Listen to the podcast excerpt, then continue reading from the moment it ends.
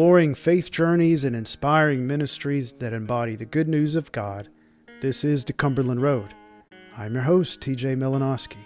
Today, Jen Newell joins me on Cumberland Road. Jen is a graduate of UT Chattanooga with a degree in economics and a minor in political science and music. Today, you're going to find her serving the First Cumberland Church in Cleveland, Tennessee, where she has been for 14 years. She started as a part time children and family director, then moved on to an associate pastor once she was ordained, and now she's a senior minister and has been serving there since 2013. She has served on the Memphis Theological Seminary Board as vice moderator and moderator, and Jen is a past and current writer for the Adult Encounter curriculum of the Cumberland Presbyterian Church. Jen, thank you for joining me on the podcast today. How are you? I'm good. Thank you for having me. It's an honor. Well, I want to start our conversation with, and uh, uh, there's probably a lot of people that don't know this. This is the only church that I know of that actually has jail cells on its campus, on its property. Why does the Cleveland church have jail cells? There's one, there was a meeting there at, at your church one time. I can't remember what the meeting was for, and you were gracious enough to be the host and show around. There was one cell that you couldn't even lay down in. It was like you had to stand. Well, my question is why don't all churches have jail cells? So no, we are, um, I love to say we're the urban church in Tennessee, Georgia Presbytery. We are right in the heart of downtown Cleveland. Now, granted, it's a tiny urban area, but, but um, we're kind of landlocked here. So, in order to expand, we bought the parking lot behind us, and right now we're building a big new fellowship on hall on that. And then we bought the building next to us. That was really our only, the only way we could um, we could expand. So here we are in a 1930s jail. There's actually jail cells right below where I'm sitting right now. Um, I have not ever written a sermon down there. I am not Paul. I'm not quite that brave. It's pretty creepy. Uh, yeah, it's it's an adventure. Well, you have to be one of the few churches in the world that actually has jail cells on the property. I feel pretty special. So, well, Jen, you have quite an interesting looking at your bio. You have quite an interesting path. It looks like a faith journey um, within the CP Church. But I'd like to start even earlier than that. Can you recall your earliest encounter with God? Like everybody that I've listened to that you have talked to, I think I was raised in a Christian home. I was raised in a not just in a Christian home, but in a community that was very culturally Christian. I couldn't imagine anybody who looked even remotely like me not believing in Jesus or not knowing about Jesus. And I can't remember not knowing. Uh, but when I when I think back, my fir- my first real strong memory is of coming home from church one Sunday night. We went to church all the time, unless it was absolutely too snowy to get out of the driveway. Or, and this is true, there was a bridge between our house and the church that sometimes would flood. So, literally, unless the creek didn't rise, we were at church. And coming home one Sunday night, I don't remember the sermon. I was five or six, but it was one of those sort of hellfire and brimstone come to Jesus moment sermons. And I was terrified. I remember the feeling of being absolutely terrified because the preacher had said, You might die tonight, and where would you be? And I wasn't sure. So I remember kneeling down in the little footwell of the car, which tells you how old I am because we didn't have to wear seatbelts. That was only if you got in trouble. And praying silently because I'm a good Presbyterian and asking God to please, please, please keep me out of hell. And instantly, I remember worrying about it. Like, this is the story of my life. Immediately, I was like, wonder if he heard me. I mean, we're going really fast. I am in a car, I am very small. And I started thinking of all these reasons why maybe that was ineffective. And um, that I would love to tell you I've completely outgrown that and I've left all that behind.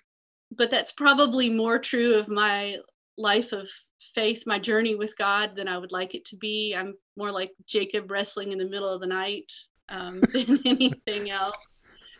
so that's that's who I, that's how I started, and that's kind of how I am still. I was raised in a church that was very, I think, very odd in some ways, very academic, very pious, but in my experience, also kind of cold. Um, we learned, I mean, at an early age, I knew the four different Greek words for love, right? But I'm not sure how much love I saw displayed, to be honest. I also grew up and I honestly don't know if this is what they intended me to get out of church, but what I got from it was that God could do whatever was in the Bible and everything else was the devil. And so God was limited and the devil was limitless, which is a kind of scary world to be in. Um, that all fell apart when I went to college, just crumbled, completely lost it. And I did everything I could to leave that behind it seemed to me to be a really odd way to move through life in a really disingenuous way as well. And so I tried to let it go. So I studied economics and political theory because I just wanted to know why people do what they do. Mm-hmm. Yeah, I was just curious. Why does it why do any of us do things, especially things we say we don't love? Why would you do that? And instead of psychology, I chose economics and poured myself into that and learned what I could learn and fell in love with graphs and charts. But was a very restless scholar. I really lacked focus. Um, I never lacked questions, but I never seemed to get the answers I wanted. I was truly restless in the core of me. Um, and I, when we after we got married, after school, I was out of school. We uh, went to Quaker meeting for a while, my husband and I and I'm the worst Quaker. I'm the worst. I need a lot more words. I tried, but I was just lousy at silence. Um, so that didn't quite work. And then we grew up a little more and bought our first house. And our first neighbor was a deacon at the Chattanooga First Cumberland Church. And he was older. He and I would stand outside and watch his granddaughter and my daughter play.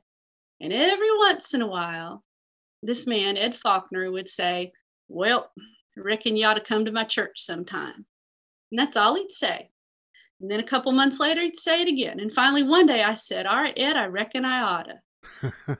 and, and I went for the the shallowest possible reason. It was near Christmas. And I was like, I miss singing Christmas songs. We should go to church, right? That's it. I had no greater aspiration and was blown away absolutely blown away, not just by the music, which was everything I hoped for and more. That church has incredible music, or the architecture was amazing. This idea that I could come to faith as an adult with an adult with a grown up mind, um, that I could think deeply about familiar stories, that I could re examine the narrative I was sure I already knew, really intrigued me, really got my attention. Um, not long after that, Dwayne and Beth Cole came as pastors there, and they were perfect. I don't know if I think they were just perfect for me. So I'm glad that God called them there for me. um, really um, gracious and gentle in their leadership, but very clear about what they were doing to help us really, a whole cohort of people my age, kind of grow up and rethink what it means to be people of faith. Mm-hmm.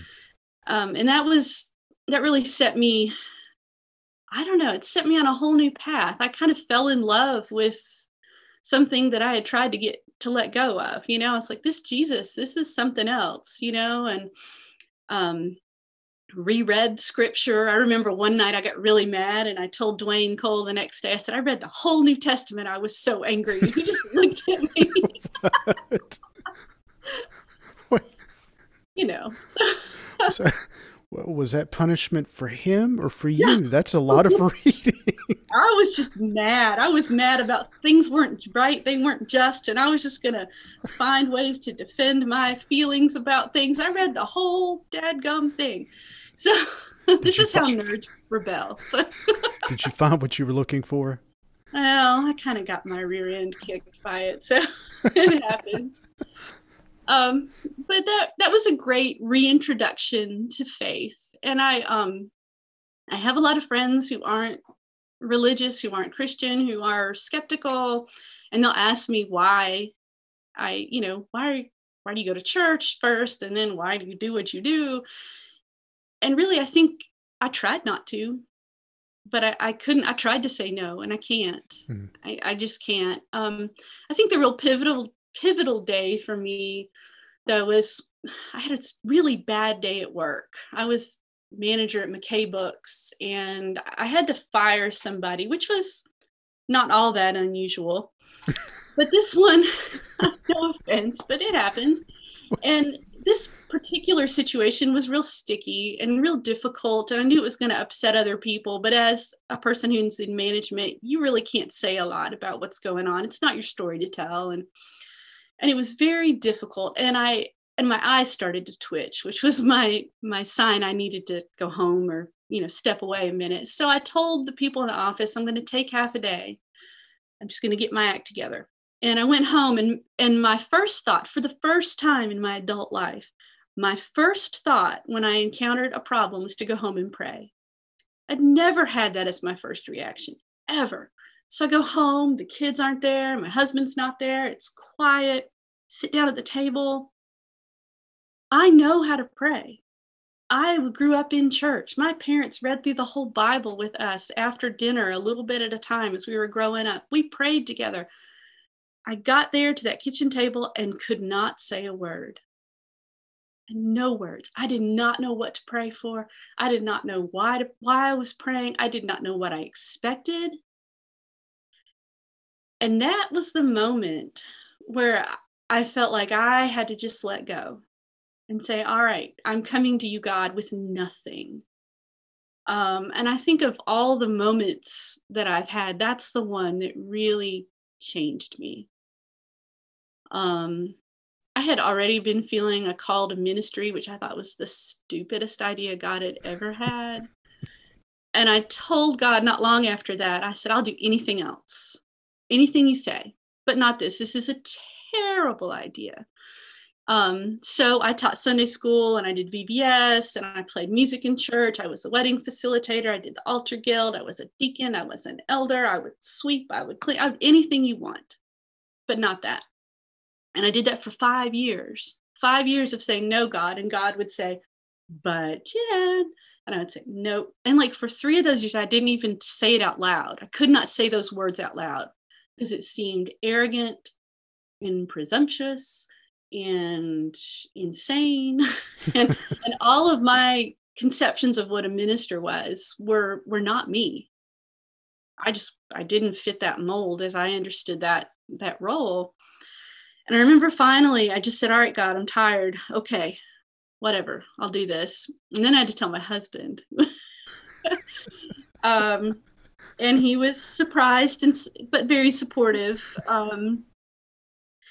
So it was it was really it took me a long time to get there but i think it was a long time well spent. It was my time in the wilderness. Not that i don't end up back there but it was it was quite a quite a beginning. So on paper it looks almost pretty clear. Here is here's an individual who loves god and very active in the church shows leadership skills becomes a deacon and then an elder and takes on more and takes on more. I wonder if you were the only one who didn't see it. and no, everyone was just so kind and patient and just at Chattanooga and just kind of let you grow into it. I think there was some of that. I remember one time Andy McClung, Andy and Tiffany were there as our associates, and Andy preached this sermon. And the whole the whole time i was like oh he's talking to me. It's me. I'm supposed to respond.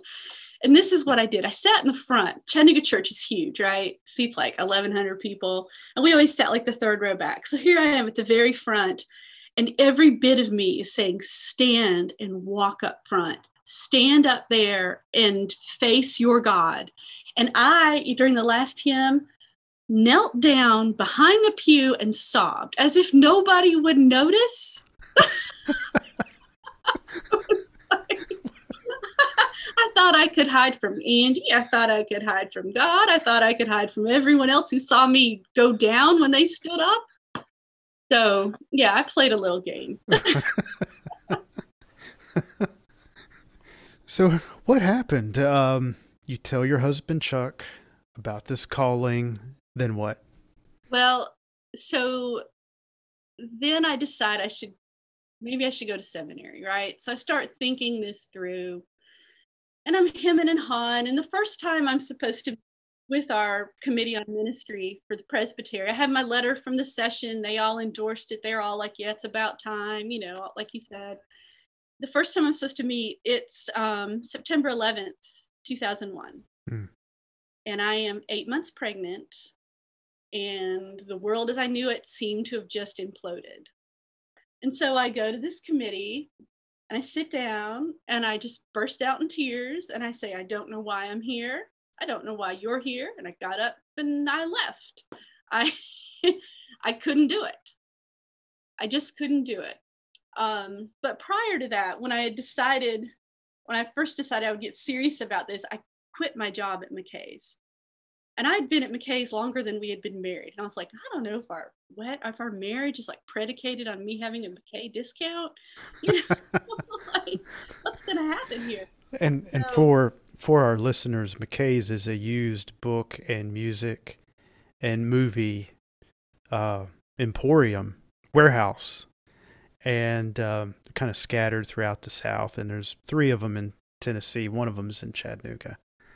Yeah, so sorry about that. So I I quit my job, and I was also making twice what my husband was making. So two thirds of our household income gone. So I work out my notice the last week of my notice, the last week, I find out I'm pregnant. And I was like, what sort of God is this? You know, I'm, I'm stepping out in faith and I'm walking away from this job that I love and I'm good at and it's fulfilling and rewarding in all these ways. And I say, I'm going to get ready and go to seminary. And then, boom, how about have a baby? and I know people do both at the same time, but I just could not fathom how I could do all this at once. So I ended up going to the PAS program, which I didn't want to do.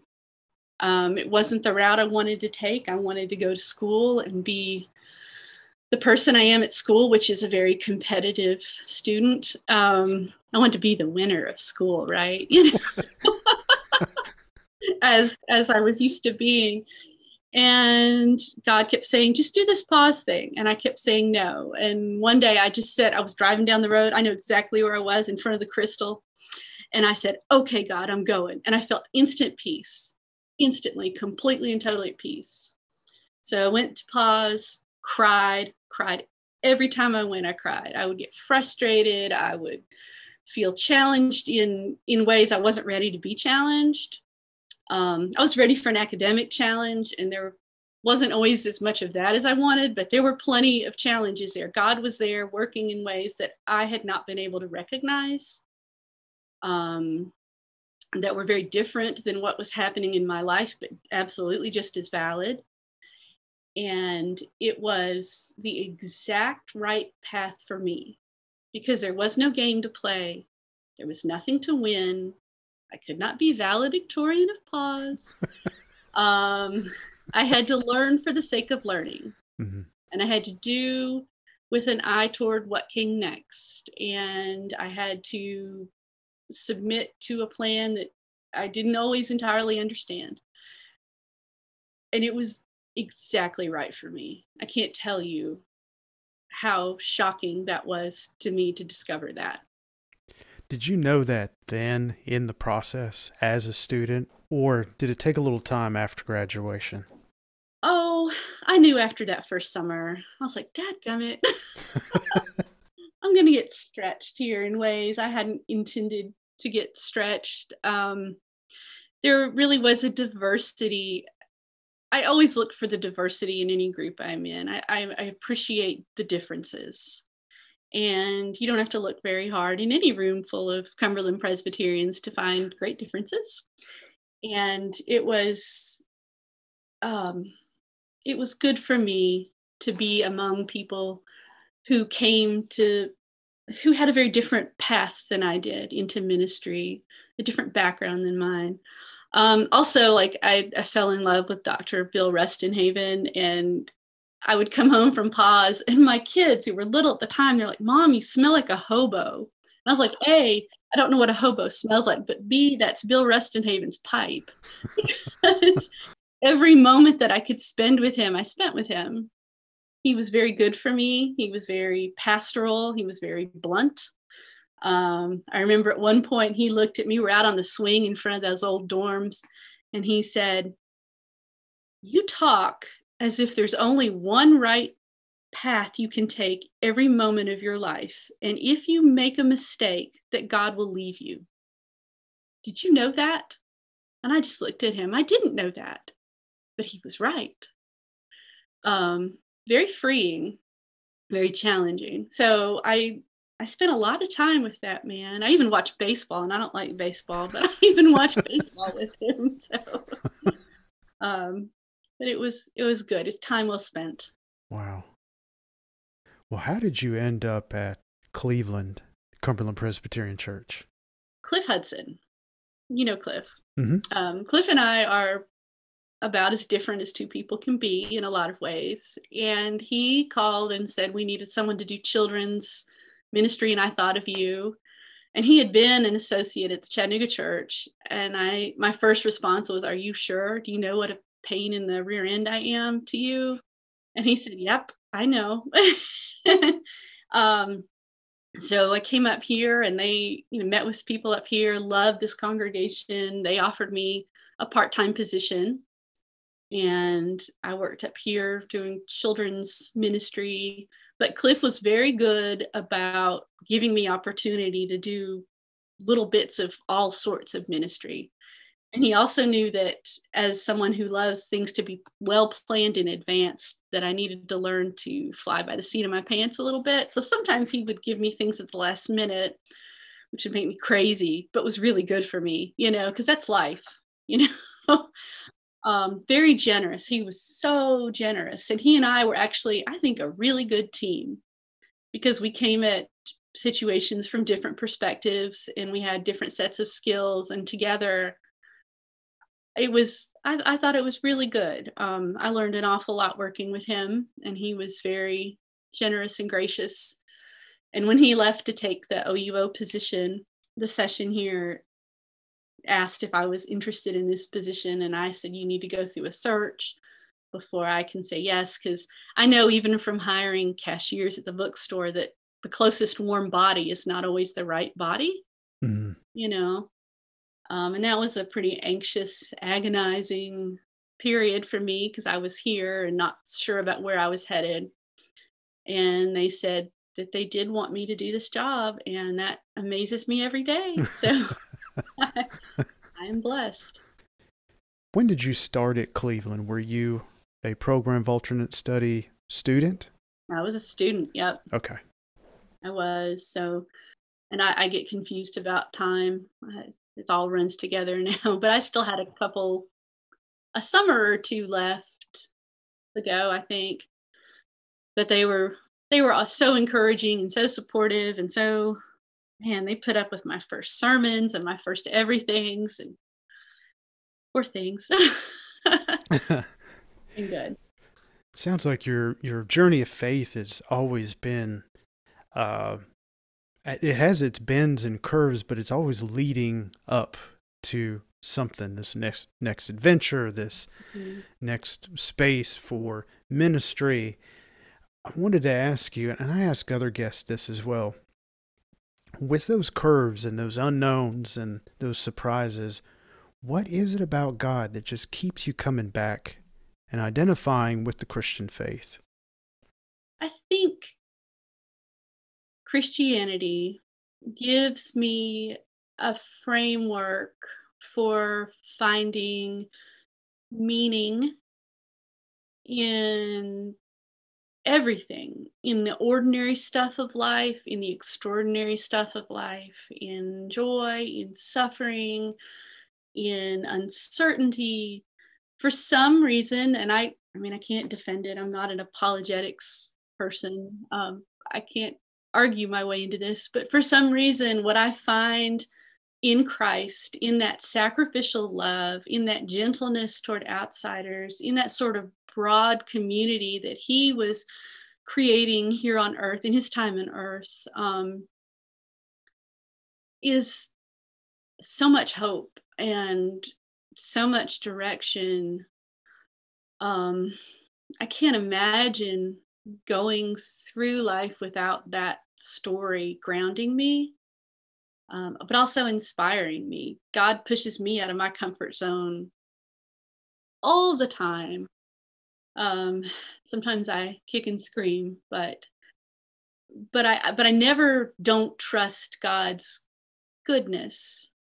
And I never don't trust that the power that God uses to make changes in the world and in me is a loving power. You know, it's not a heavy hand and you know a sharp tongue. It this is love. This is nurturing love. And I I love it. I love that way of being in the world you know, we spent a little bit of time talking about the past and how God has moved you into ministry and the shakes and the joys that come with that.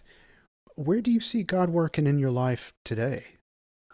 Um, well, like everybody, this last year has forced me out of all of my comfortable places, all of my comfortable habits, all of the things that I count on to relieve stress, to worship together, to offer pastoral care, all gone. And for me, that's where God does his best work because that's when God has my attention.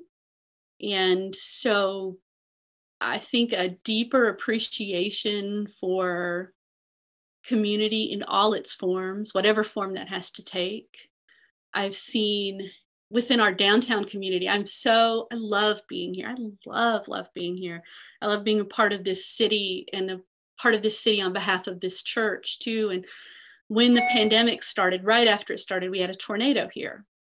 And we had a, decided to have a meeting of downtown, um, some social service agencies, some nonprofits, a couple churches who are active in, in helping people in need. We got together and met.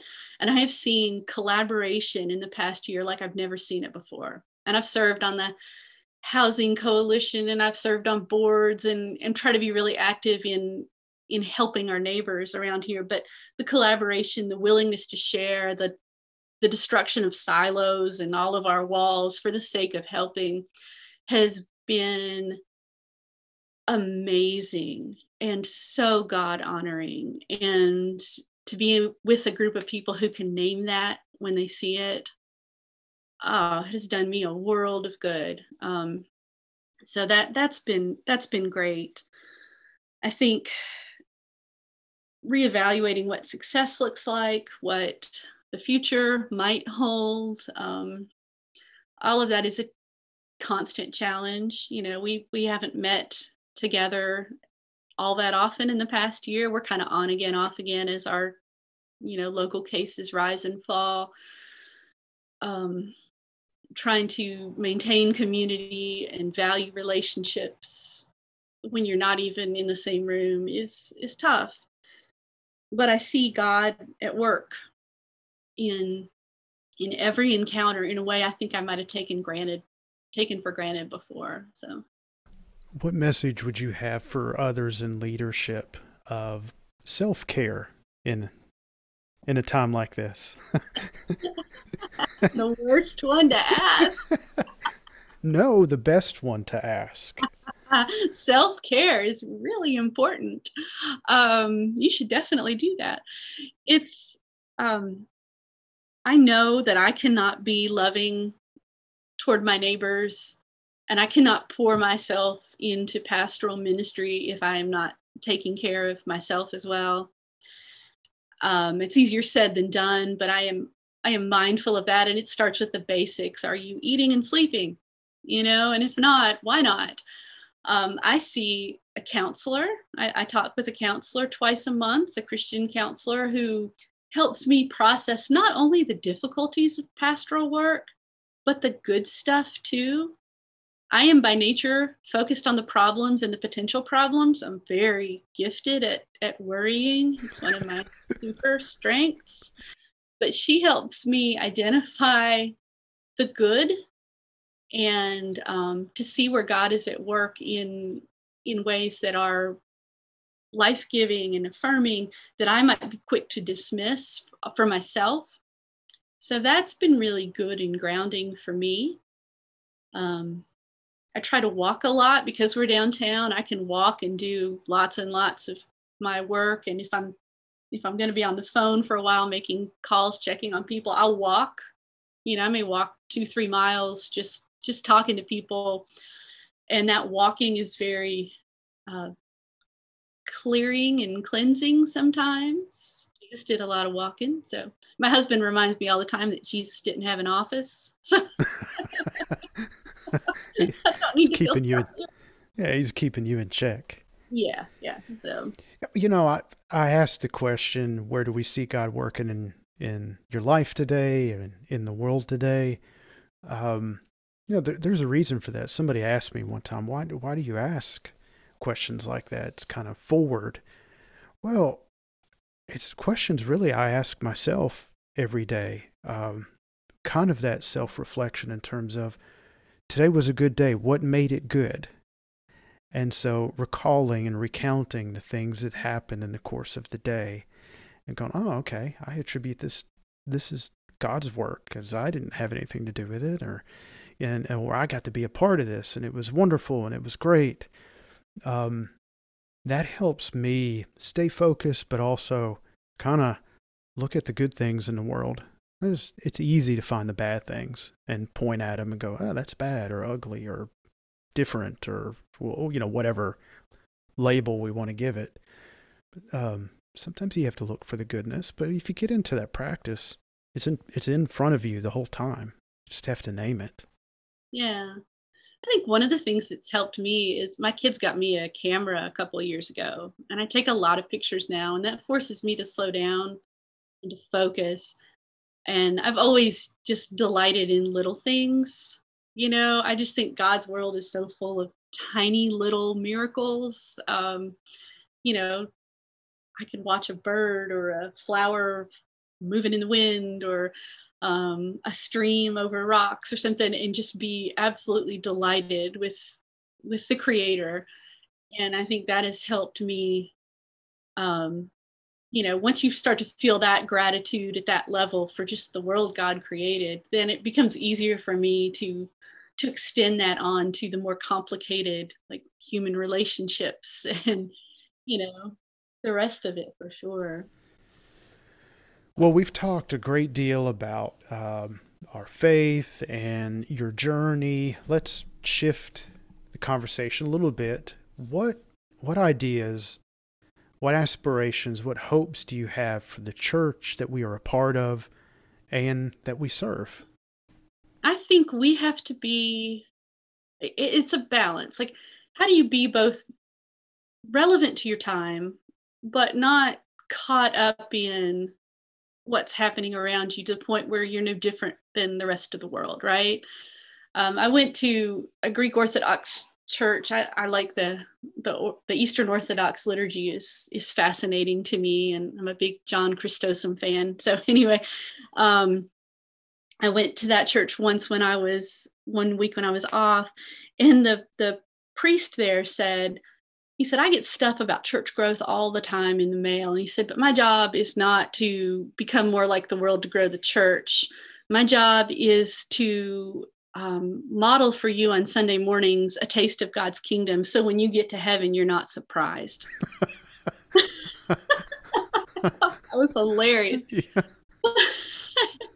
but I've been thinking a lot about that and um, and how how powerful it is to model authentic community at a time like this in a world that is always taking sides and it is so divided um, to be a, community that is diverse in whatever way that, that you can be in your location or in our location economically diverse politically culturally racially ethnically whatever to find a way to do that well for god's glory not for any other reason is a powerful message. I think a, a really great gateway into what Christ is about.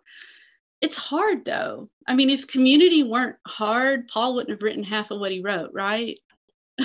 like we have like one letter from Paul, but but it's hard. It's hard to figure out how to live together and how to treat one another. Um, and I feel like church is our opportunity to practice those skills. You know, how do I walk through a difficult time with some, with my brother who I need to forgive? Well, we need to learn to do that at church. How do I name my sadness and express it but not get stuck there? We need to do that at church. You know, we we need to be a place that's safe for the full range of our lives to come together and to find grace and support and that sort of when iron sharpens iron pushback that we need. Um, and I, I just think if we could be that community and work together joyfully and worship together joyfully, how winsome is that? How lovely. You know, I mean, in, in every the best possible, not not a cheesy sense of the word, but truly lovely, that would be in the world. Um, so that would be whatever it takes to be authentic community. I think we need to have the guts to be that. I think it would be different every time we gathered as a community because we are different every time we gather as a community. Absolutely. That's absolutely right. So Jen, that that's deep thinking. I'll have to I like it. I'll have to chew on that for a little while. You're welcome. well, how can we continue to follow you on your faith journey? Well, I'm on Facebook, and our church is on Facebook. And one day we'll learn how to live stream. Um, we're working. we have really bad internet service here. We're working on that. Um, we have a website that hopefully I will update before you post this. Okay. Uh, but those are those are some ways that you can keep up with what's going on with us. So. Okay. And you are currently writing or have written for the encounter? I have written and I'm currently behind writing. Okay. All right. So talking to you when I should be working on that lesson. Uh, so we can look for your writing what later this year? Oh no, it'll be um what I'm writing is for next spring, next spring 2020. Yeah. 22. Yeah, I'm doing Lent Easter stuff for next year. Okay. All right. Well, as it gets closer, we'll have to attach this podcast to the to the writings. we'll see if I finish. Chris isn't going to listen, right? he most definitely will. oh, Jen, thank you for your time and for sharing uh, your deep your deep thoughts and and your faith journey. I appreciate it. I appreciate you. Well, thank you for having me. Is fun. Thank you for listening to today's podcast. Grab a friend and travel with us on our next journey down Cumberland Road.